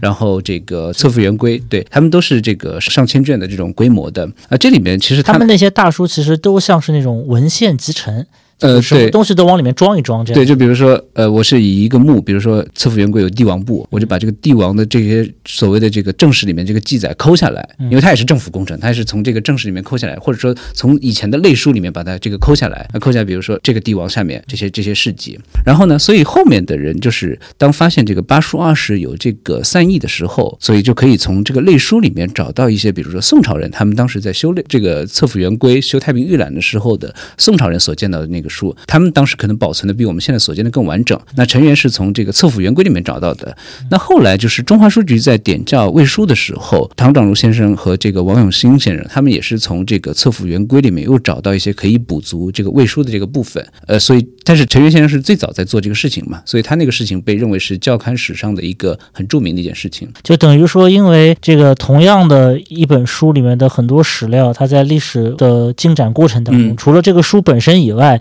嗯，它还会被其他的书引用对、抄写，会抄成其他的书，会或者甚至抄成，就比如说，呃，一个英国，比如比如说一个狄更斯嗯自己的一个传记，嗯。它可能会被大英百科全书全部的，就是就或者把大部分内容嗯都抄过去。嗯。结果呢，这个狄更斯的传记呢，可能啊有那么几页纸不见了，嗯。然后我们今天看不到全貌。但是突然就是有这么一个历史学家发现，哎，我们可以从这个大英百科全书里面。找到那么一段，而且几乎跟它是这个前后文都是能够衔接上的，非常巧妙。而且它当时的算法应该是应该是缺了三百一十七个字吧，算那个行款就正好应该是正好是能够正好是一页，就正好摊开来的一页。所以说他们就觉得说，当时是不是这个书在流传下来的过就程当中，那一页可能就掉下来了。对，所以这正好缺了这三百多个字。包括后来唐长如和那个王永新两个人发现的那个缺漏的部分，也是大概三百多字。对，就是一页嘛，因为一行大概能够刻多少字，然后一页大概总共有多少行，你乘一下就大概知道它会有多少字。对，因为有些它拖了之后，呃，它可能前后衔接，你发现，哎，貌似读也读得通还，蛮顺的 貌。似也读得通。对，然后，所以如果你不是严格的去拿这个册府去叫，你其实是发现不了的。呃，就册府呢，其实也是这个商务印书馆张元济，因为册府有明朝人的本子，这是一个全的本子；宋朝人的本子是一个残本。宋朝这个本子也是商务印书馆从日本发现的，然后影印在国内这个影印之后，那现在包括中华书局影印的宋本册府也是根据这个做影印的。为什么中华书局之后它要重新的，就是说要所谓的哦，我们今天听到一个说法，就是要点校这个二十四史，嗯要把二十四史以这个现代的书的形式嗯印出来，嗯就是这个我们感觉似乎也不难嘛，对吧？反正嗯这个书以前嗯都有。嗯，就印一遍就完了嘛，似乎不是一个非常困难的事情啊。这个其实也是一个政府工程。啊，是呃，就是呃，五四年的时候第一次开这个全国人民代表大会，呃，当时呢，他老人家是跟吴晗坐在一起，呃吴晗是历史学家嘛，是吧？呃，他老人家也是很喜欢看历史的。他当时就提到，就说他说这个《资治通鉴》这本书很好，但《资治通鉴》有两个缺点，第一个呢，它没有标点。第二个呢，没有地图，呃，所以呢，后面吴晗就受命去做了这个事情，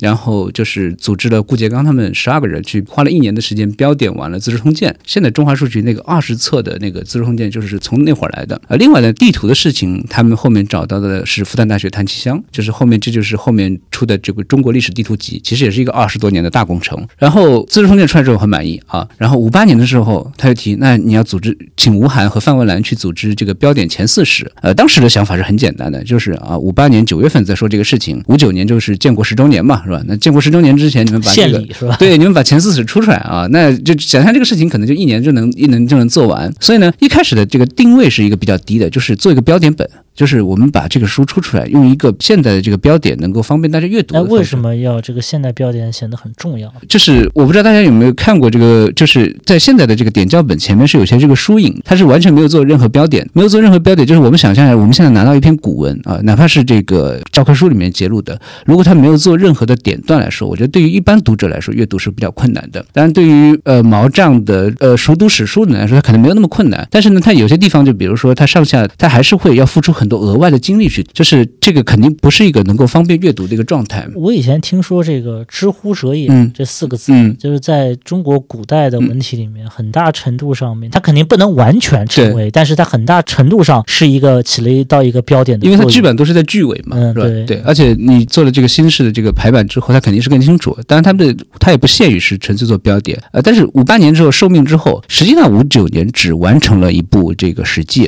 这个《史记》呢，其实是两个人的工作，一个是这个顾颉刚，一个是宋云兵啊。实际上他们是用了这个金陵书局本，因为金陵书局本当时张文虎呃在南京在清末的时候做了一个比较详细的这个校勘，然后顾颉刚之前三十年代开始也一直有整理史记的计划，到时候成了一个，但是这个当时的定义也只是说做一个为建国十周年献礼的一个方便一般人阅读，尤其是方便他老人家阅读的这个标点本。但是后面发现其他的没有那么简单，要比如说前四史其他书，哪怕就是没有做到像后面那样去变校诸本，然后去写那种非常详细的教刊记，其实也是到六十年代初才出起，就是你很难在一年的时间之内把它完成。然后整个中华书局这个点教一直绵延到一九七几年，就是大概前后持续了将近二十年的时间。那就是在这个点教过程当中，嗯是不是就是因为以前大家觉得说，呃，好像中国只要是个文人，嗯。好像读这些东西啊都挺顺利的，好像嗯。没见就是虽然大家也会有嗯疑义啊、嗯。争议啊，嗯。这个地方是什么意思，那个地方是什么意思，嗯。但总体而言，好像大家读的都非常顺啊。但为什么就是我看了很多关于这个二十四史点教过程的一些文章啊，似乎好像就是每一个标点恨不得都可能是两拨人要吵起来这样子的这种。呃，其实没那么夸张，啊没那么夸张。是是我懂，呃，这个我觉得我们很多读古书所谓顺呢，其实也是一种有欺骗性的。我以前跟博乔聊过这个问题，就比如说为什么汉学家老要出错？呃，因为有很大一部分是他们要把古文直接翻译出来，是吧？翻译成一个他们的这个用英语翻译，就是你需要完全吃透这个东西，你才能翻译的完全准确。但是我们一般读古文就是大段大段的引用，是吧？这里面你到底读的有多准确，其实是不太清楚的。呃，标点其实没有那么没有那么难啊，我认为就是其实大部分还是常规的，但是它会涉及到一些这个有一些地方的这个判断是比较复杂的。呃，我之前看那个徐俊总编辑以前写的这个文章，那个王中若先生，他六十年代的时候，山东大学的呃魏晋南北朝史著名专家王中若先生，他当时好像是好像是三天可以标点一卷，啊这个也是一个很快的速度，就没有没有那么难。呃，但是他这个工作量相对来说还还是比较巨大的。他是不是会存在一些可能百分之九十甚至百分之九十五的这种就是标点问题？其实大家都觉得没有什么问题。对，大部分是很简单的，但是但是就是那剩下的那个，比如说百分之四、百分之五，是大家会争论很久很久。，对那些地方，一个是可能是读不通的，嗯是吧？就是第一个就是我们其实有些地方就是你可能不理解它它原来读什么。第二呢，它可能就涉及到这个东西是版本错误，就是需要跟教刊结合起来做的。那还有个问题啊，就是那 OK，那我点教完以后，嗯似乎这个二十四史这个点教工作其实也不难嘛，好像很很多人就觉得，啊行，那你就标点一遍嘛，然后嗯标点完以后就拿去印刷厂嗯印一下就解决了嘛。但似乎很多时候就是这种古籍整理的工作，它似乎最难的地方其实是在一开始的时候嘛，就就是我看到有很多讲法嘛，比如说什么要选择一个底本，然后还要什么对教，这这叫参教本、对教本，就是说我在可能普罗大众看来，嗯可能就是一件很简单的，就是去印一下，嗯找个人输入一遍嘛，这样、嗯对吧？但为什么其实对于真正的嗯做古籍整理的人来讲，整个这个过程其实非常复杂，甚至可能最难的很多步骤其实是在第一步，就是要我选好一个是就什什么叫底本呢？就是啊，我就以这个来讲一下这个过程吧。就是你比如说，我们说这些正史，他们从这个北宋时期开始刊刻，那甚至当然有些书，比如《三国志》，还有更早的这个抄本，是吧？《三国志》有西晋时候的抄本，呃，其实现在也能看到，呃，这个当然是很珍贵的，只有很短的一段。然后它的这个版本就是流传下来，比如北宋的时候、南宋的时候，当然我们现在其实宋本已经很少了，元朝的、明朝的，是吧？这些版本里面，它流传的过程中，因为这个雕版它是本身是要刻的，是吧？然后在这里面其实产生很多这个问题，所以在这边其实有面对若干个版本的时候，呃，从中选择一个最最精良、最完善的作为底本，就是我以这个东西作为以这个本子作为基础去开展其他的工作。这就是一个底本，是吧？就比如说，我是通过其他书能发现这里面的问题，我用它来改。这里面有三个概念，第一个就是底本，我在这个版本系统里面，理论上我要找到一个最完善的，那最好就是要找到一个我觉得就是各方面问题可能最小的一个本子。对，或者说这个是，比如说它是如果是最古老，又是最精良，又是最完善的，刊刻的这个错误最少的，这是最理想的。OK，选了底本。那底本有一些是跟它有关系的，比如说我是这个底本的衍生的，或者说我是跟这个底本另外一个系统平行的，我有很多这个底本覆盖不到的，或者说底本里面没有的这些信息，这种我们是作为通教本，我们逐字去对啊，就比如说。呃，《史记》这一篇它是这样的，它正文下来是这样的，逐字去对，这个叫通教本。那还有一些可能相对来说没有那么重要，呃，它里面能够透露的这个译文的这个信息没有多。译文就是说，同样的一篇，同样的一处记载，你这个地方做柏桥是吧？我这个地方做这个柏桥做对做柏桥是吧？那这个是有差别那，需要去判断。还有一些就是参教本，参教本相对来说没有那么重要啊、呃，对它的可能保留的信息没有那么多。那就是说我有问题的时候，我再去看一下。对，这是这是参教本，这个是说，因为《史记》这个书，这是一本书，然后呢，它是以不同的这个版本本的方式被我们接触到，所有这些版本综合起来，我们才。有可能会接近一个更加真实的原来的那个世界，当然是这个是不可能的事情，就像是我们现在不可能再复原历史一样。对，我们是通过这些能够更逼近一个我们认为理想中的一个实际的这个版本的这个情况。那这是一个纯粹在版本方面。那除了版本之外，比如说我们刚刚提到，就像这个中古时期这些书，它同时还存在于其他的记载中，比如像《太平御览》里面引用了，比如像《册府元规》里面引用了。那个时候中国的史书里面大部分都是要通过《册府元规》去校的啊，《册府元规》里面又分明本和宋本。我当时工作的时候最头疼的就是要去核对他们里面引用的这个。测府元规，因为是这样，就是我们用数据库去检索是很容易的，但是呢，因为你要印在纸上，所以还是要去核对它原来的影印本是否正确，是吧？我基本上是用 PDF 来看这个东西，就是先在电子版搜下它大概的位置，然后再去核对。然后呢，他们在做这个之后，这个是这个是一个是版本校，然后一个是这个用他书去校，是吧？然后书里面，比如说这个东西。这个本纪是这样的记载，列传里面是这样记载，前后还会有矛盾的这个记载，是吧？这就是属于这个书里面的这个通过自己书的内部去做这个教。然后还有一些就是说，我们发现一些问题，比如说陈元说这四种教刊法里面最高明的是礼教啊，礼教是我们不依赖这些不依赖这些书证，不依赖这些版本，我们都能发现的问题。这里面就是现在有很多的这个学术成果，是吧？就是因为比如像《史记》，那其实你从这个司马迁到清朝人，尤其清朝出了很多这个《史记》的成果，他那这些人他们对这个东西发现，因为这些工工作是都是你们这里面不能省略的。就是如果我们需要形成一个比较精良的、比较完善的一个新的这个版本的情况下，所有这些工作都不能省略的。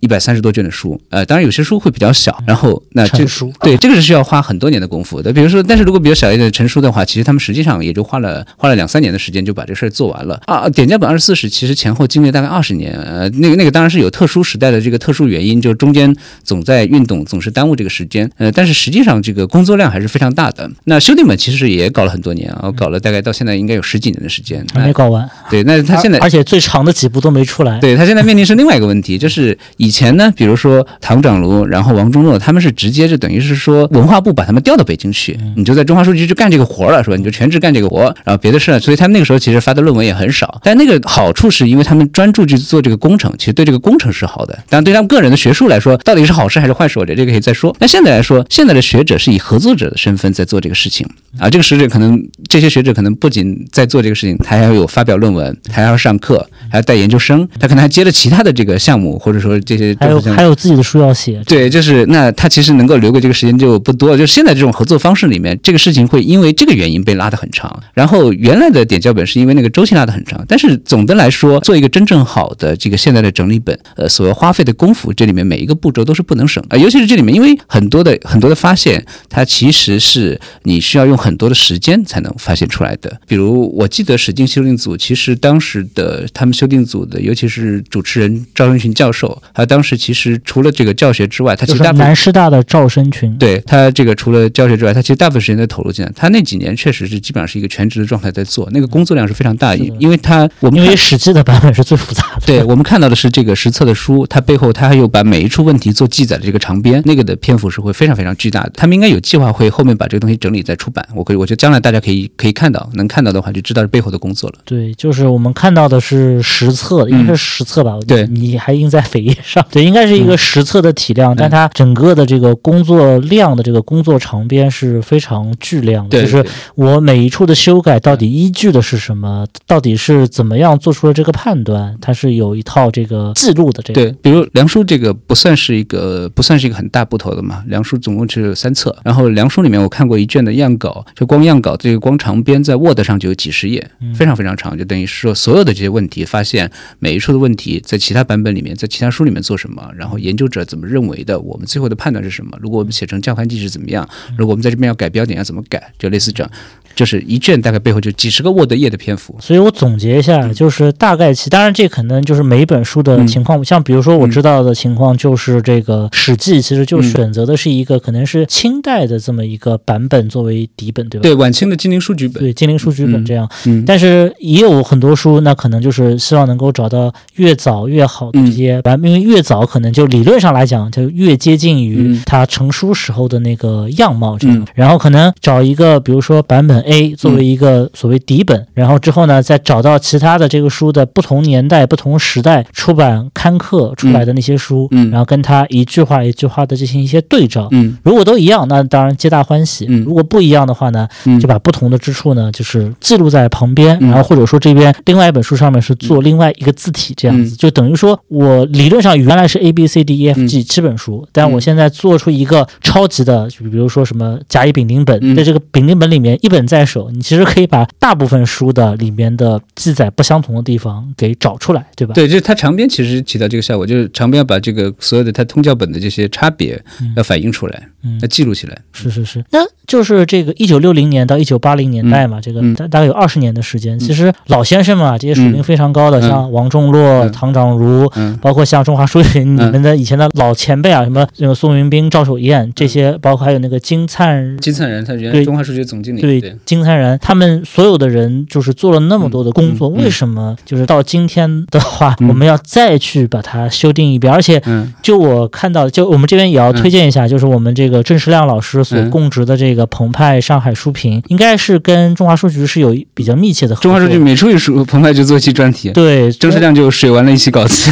你不能这么说，他这个是做了很多非常细致的访谈啊。然后，比如说中华书局要推出一个新的修订本，他们就会大概就。类似于做一周的稿子嘛，对。然后今天是讲这个书本身的修订的情况，然后第二天是采访这个修订者，然后另外一天是讲这个史书本质上的一些很有趣的一些问题。然后他们会广泛约稿，对，所以说也推荐大家去这个上海书评去看一下，就是搜索一些关键词，能够找到就是郑世亮老师在上海书评做的这些呃，他当然还有他的一些同事们，黄晓峰他们，对对对，还有像黄老师做过的这些呃工作吧。但是我从那里面看啊，就是新的修订本啊。就是做的事情啊，真的感觉修订本似乎很简单，就修订一下就行了。嗯，但似乎那个工作量是一点都不小的，可能跟原来的工作量是可以等量齐观的。我觉得这个可能是中国的人文学科里面都有一些这种老先生的崇拜哈。嗯呃，我这么说可能有点刻薄，就是我觉得所谓的老先生其实本身是参差不齐的。呃，我是个金庸迷，我就用金庸来打比方啊，就《全真七子》里面那肯定有这个马玉啊、丘处机嘛，是吧？也有孙不二嘛，是吧？但你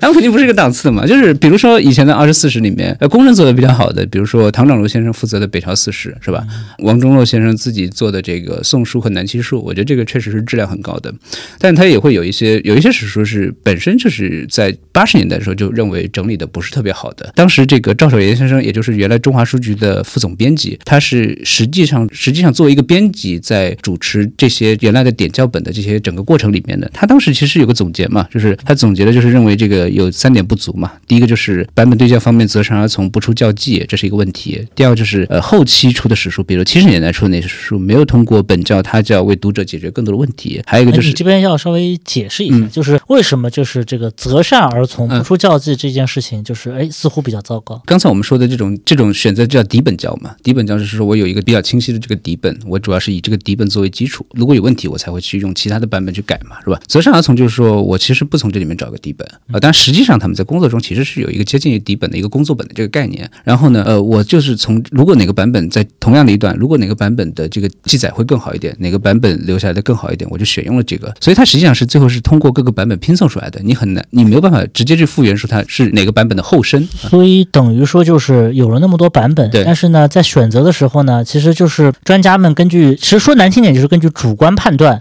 选择自己认为最合理的那个字儿。对，它相当于是说，它其实你看不到这原来这个译文的脉络。底本教里面选了这个底本，呃，我通过什么东西来改这个事情是非常明确的。呃，但是呢，你在择善而从里面，就是你其实不知道这个东西到底有就是你很难复原出这个书原来长什么对。其实它相当于是说，在旧本之外呢，又增加了一种全新的版本。那这个对于这个后来人去了解的东西是不太方便的。当然，我认为对于一般读者来说，这个东西没有没有，没有而且我没有什么特别大的差别。大部分历史学家，就哪怕做的是五代之前的历史，嗯，他们其实还是会用这个中华书局点校本作为他们的一个非常重要的一个工作的史料真引的一个来源。呃，对它的对于一般的研究者，或者说对于这个一般读者来说，绝对是没有问题的。其实啊，很多学者对于这个版本方面，尤其是历史学者，对于版本方面是没有什么特别严格的追求的。比如呃，以前三联出那个陈寅恪集啊，前面是有他的这个书影嘛，就他用过的一些书哈。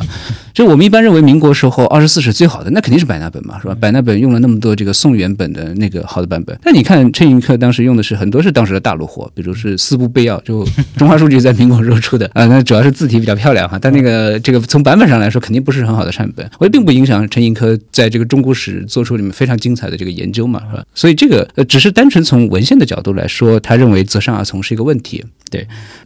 原来所谓的老先生他们做的工作，我认为本身确实是有参差不齐的。就是赵守炎先生话，就是说个别史的质量还不平衡，啊、这个已经说的非常非常委婉了哈。然后第二个呢，就是我印象很深的，就是比如在我是在二零一几年开始参加工作的，然后我当时印象很深，就是我办公室里面当时堆了很多那个稿纸，嗯，工作手机什么的。呃，他们当时是希望他手写的，就是找的那个很多比较老的学者，但那个时候其实是已经是这个电脑办公已经在开始逐步取代一些东西。那你会发现，年轻人或者是中年的学者在这方面有非常大的便利，就是如果他掌握电脑很好的话，是吧？他可以用电脑去做这个检索，用电脑去写这个教刊记、写长编，整个的效率是非常非常快的。我觉得这个是从技术上来讲，从他们能够能够搜索检索到的文献上是肯定是要超出六七十年的那批人的。然后另外就是。比如八零后的这一批的学者编辑，我认为是很强的哈。就是比如像我接触的比较多的，像《史记》的原来这个苏鹏老师，然后像这个新旧五代史的唐文老师、邱鲁明老师，包括我的同事鲁明，就是他就是这个鲁明是这个旧五代史的编辑，我认为他们的水平都是非常非常高的。那肯定不是因为他们不够老，所以他们的水平就不足以做好这个事情的。我还是想问一下，就是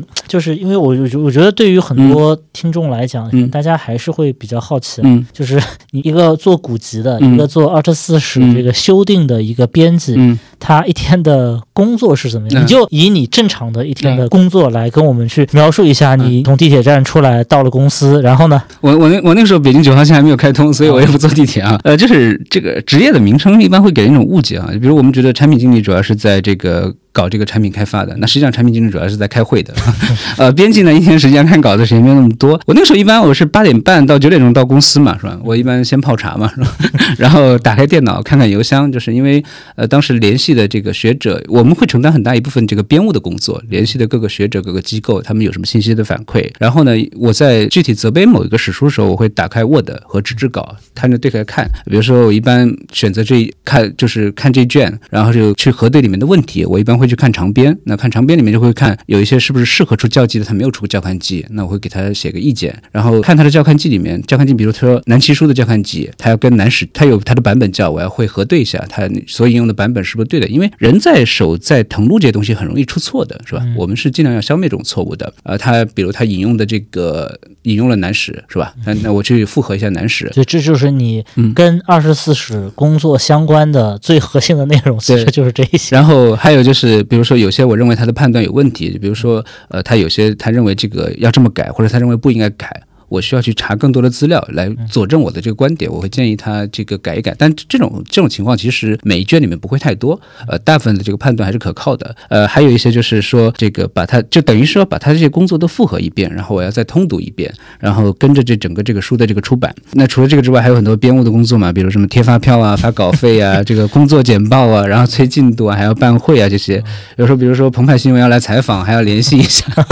啊，对，所以还要跟郑 世亮老师稍微交流一下。我跟郑世亮好像就在中华书局见过。哦，对这样子。那我们这边还是要问一些，就就是可能跟这个，就是可能直接跟二十四史不太相关的，就是比如说我作为一个普通的读者，嗯呃，我怎么样能够，就是我如果也想读一些中国传统文化，嗯什么无论是四书五经，嗯还是什么唐诗宋词，嗯还是什么二十四史，嗯但是我比如说我去京东去当当嗯一搜，哇天哪，就是几百部，然后嗯每个出版社可能都出过。嗯在这种情况下，我需要怎么样？就是说，就是尽量的有没有什么比较便捷的方式，让自己买到对的书？呃，那从我的角度，我肯定推荐他买中华书局嘛。当然，中华书局也也会出过很多问题啊，当然有些书也不那么好，但是我觉得整体质量上是更有保障的。呃，从一般读者的角度，我我其实会比较推荐大家去买简体横排的，就是我是我的工作当时绝大部分跟竖排有关系，但是我是一个非常讨厌竖排的人。对我到现在，我如果工有商是吧？对我现在如果有简体横排的书，我会尽量读简体的，尤其是简体横排的，尤其是横排，我认为横排比竖排对于我们现在阅读习惯会好很多很多。对，最最核心的，其实我认为还是要选择一个可靠的版本之后开始读。我认为，呃，对于普通读者，包括对于一些研究者来说，其实版本的核心的差别没有那么的，就是。呃，这个可能对于文献学的学者比较有价值，对于一般的来说的话，就比如我前面举的例子嘛，那陈寅恪他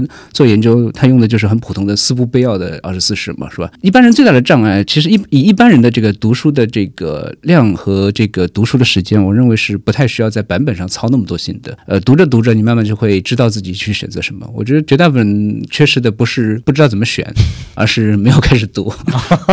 对，对，就是我的关键词就是呃，简体好，横排好，中华数据好。好好，OK OK，好，哎，那你觉得说现在的、就是你你也作为一个曾经的工作人员，嗯，你觉得现在的二十四史、有没有不足？我自己的感觉，我们现在做的这个整理本。整体还是一个非常专业、面向专业读者，然后面向专业读者，所以包括你看它的这个款式啊，竖呃这个竖排的，然后繁体，然后包括它主要花了很绝大部分时间都用来去做版本对校的这些事情。相对来说，我们其实现在对于这个简体本是重视是不够的，就是我们现在从一个从原来的这个呃繁体竖排的变成简体的，好像主要是在做这个繁转简的一种变化，然后包括因为繁转简也是会容易出错的一个环节。但是核心来说的话，以这个互联网的一个黑化来讲，我觉得现在的这个二十四史的整理本是是用户视角不足的，就是用户呃，我们一般读者我们在读二十四史，我们到底需要什么？其实我们回到五十年代做这个事情是吧？呃，当时他让人家对于这个《资治通鉴》的要求，就说第一个要有标点是吧？有标点比较好，第二个最好配上地图是吧？那其实我们现在看到的二十四史到现在是没有配上地图的是吧？那我们以前这个以前的学者就是北京大学的这个邓广明教授就说这个治史的四把钥匙是吧？就比如像直观、年代、呃地理，就是我们现在的书，就比如我们以现在的简体本，在帮助大家，就是比如说在地图、在年代、在直观这些上面，有没有能够帮助我们更好的去阅读这个书？我认为是没有的。就是我理想中的一个简体本，最最最最起码的，比如说我们现在做一个《史记》，它应该是要配上地图，是吧？不然我们看到那么多地名是懵逼的，是吧？然后它应该是要做这个人名的这个对应列表的，因为一个人可能有多种的这个称呼，然后它应该有一个基础的这个年代大事记，那方便大家去读。这是我们其实做这个现代的著作一个基本的规范，是吧？但是在古籍里面，其实这种基于让用户能够更好去接触这个古籍的这方面所有的这些辅助的手段，我认为其实做的不够完备的。我觉得现在简体本还做的太初级、太初级了。其实我真的觉得我们应该花更多的时间去做一个更适合一般读者阅读的简体本，而不是只是把原来的绿皮本、把原来点校本或者把新的修订本直接反转简，是吧？包括就是说，呃，比如说，呃，有些这个版本它虽然是这个从文献上是很好的，比如说这次做的修订，像南七书有些修订里面，他们认为从底本上我们不应该改，我这个我可以赞同，但它并不是很方便阅读。我反而认为就是里面像那些明清的那后面的那些译文是更方便我们读者去阅读的。那我们给一般读者出的这个古籍，是不是要跟我们给专业读者出的古籍是完全在一条线上？我对这个是持怀疑态度。我觉得这里面前几年我看到果麦出过一种《三国志》，它居然在前面配了地图，我觉得这是一个比较大的进步。那这种进步我们居然这么多年没有，我觉得这是很扯淡的事情。是啊，但是我还是在想，嗯虽然我也不是说很支持说大家，比如说把二十四史嗯买回家，然后来砌墙，嗯对吧？当成是一个装修的这么一个文化装修的一部分，嗯。也不是说我我觉得作为一个普通人嗯。来讲，呃，说自己通读二十四史既不现实，嗯。也没什么特别大的必要。嗯。但是就是我们作为一个普通的社畜，嗯。我们这跟二十四史之间能有一个什么样的，就是能不能有一种方法，就是既可以让我们了解这一套书，嗯。但是呢，又不至于说会有一些镜花水月、特别不现实的一些嗯。做法，比如说读一遍，这个太不现实了。我觉得我我之前看过说那个是吕思勉还是谁啊，说通读过一遍。读过两遍。读过两遍，还有另外一个人说，光读这个书可能就要花个八九年的时间，才能把整个二百四十，就是整个这个所有的这种卷数全部读完。所以你觉得就是说，我们普通人跟二十四史之间能有什么样的一个关系呢？不，因为我不是专业研究者哈，我只是提供一些这个个人的这个建议。就是我觉得我们首先没有必要把它当做一个整体。就是二十四史里面其实有很多，你比如像宋史，我到现在也没读过，是吧？原始我也没读过，是吧？呃，史记我读过的，三国志我读过，就是史史记和三国志这两种是最经典，也是卖的最好的嘛，是吧？它里面的很多这个基础的这些信息我们是了解的，它的历史框架我们是了解的。那在这种情况下，我觉得直接尝试去读，在有一些这个基础的这个断代史和古代史的知识后，直接尝试去读，我觉得这是一个可以做的事情哈、就也能够从中有什么收获。可以选择一些自己感兴趣的，比如你对明朝感兴趣，你就读明史嘛，是吧？但是没有必要就是对二十四史本身有一个执念，因为 呃我我认识的历史学者里面应该没有人通读过啊，对，所以这大家大可不必就是因为自己不要有压力不要有压力要发这种宏愿，我一定要读完二十四史，其实毫无意义，真的。就是你，你比如说，我们是阿森纳球迷是吧？我看英超我就看阿森纳比赛嘛，说我没有必要去关心什么曼城、曼联，什么关我什么事。然后呢，呃，就是一般读书呢，就我们读文科呢，就经常会碰到一个问题：你读这些人有什么用是吧？呃，我现在对这个事情比较坦诚，确实也没什么用。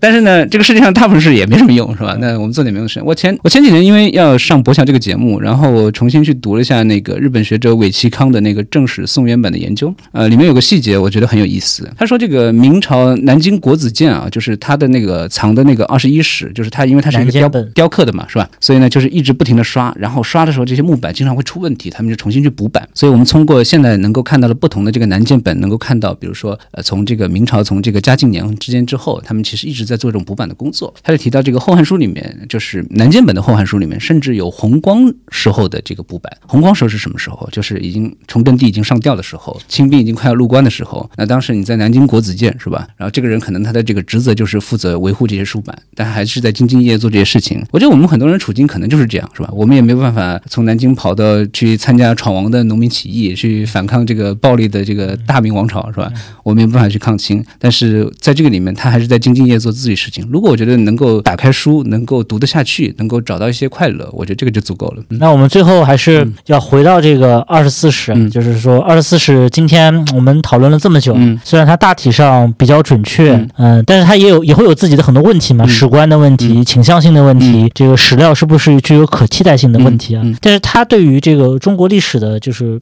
就是我们问的稍微悬一点啊，他嗯对他对于中国历史的意义到底何在呢？呃，史书呢就是比如我们以正史来说，这个正史其实它是有本纪的，有列传的。那本纪的话，其实它相当于是一个大事记的作用，是吧？就把那些以皇帝的这个纪年来把那些最核心、最重要的这个事件，然后包括那些诏令、诏书、那些政策的放在里面。我觉得正史在整整个史书里面，其实有点类似于像这个本纪至于这个其他这个部分的这种作用。呃，因为我们国家从历史上来说，还是一个这个政治权力非常这个突出的，然后这个国家这个角色非常强大的这么一个这么一个制度的环境。所以呢，就是这一套围绕他们所衍生的这一套这个记载的这个正史呢，本身我觉得是对于整个所有的历史是一个基础性的认识，这个是没有办法替代的。就哪怕像这个后面，比如像明史是吧，它其实重要性没有那么突出了，但整个二十四史作为一个历史里面一个骨骼和框架一样的这个作用还是会存在的。然后另外就是二十四史其实里面也保留了这个汉文里面就对于这个比如说周边这些国家，比如像东亚历史的一些这个记载，这其实也是绕不开的。清朝人有一句话叫做这个正史体尊意与经配哈，就正史这个是一个非常非常重要的，它是可以跟经书一样的，跟经书一样重要的这个东西。我觉得还是整个二十四史在这方面来说，还是一个没有办法就没有办法替代、没办法绕开。所以就是我们现在大部分人可能没有读，但大家都知道这个东西，或者说这也是从北宋到现在这么多朝代的政府，然后不停的在投入去做刊刻这个史书的一个原因吧。今天我们非常高兴啊，邀请到了这个肖翔老师来我们这边，就聊了嗯，非常多的关于二十四史前前后后的事情。我们也是希望能够给听众给一个比较概观性的和一个比较总括性的，也希望能够剥去他的一些迷思吧，特别是很多神话的这些部分，能够让我们看到一个真正意义上。当然，我我们说这个真正是永远无法，就是真相、真理这种这种东西，可能永远无法去达到。但是我们可以通过今天的 这个将近两个多小时的节目吧，嗯能够看到很多关于二十四史比较细节的一些我们的认知和看法。嗯，啊，最后也是感谢潇湘老师能够来到边角聊好啊，谢谢大家，感谢博强，嗯 拜拜。拜拜。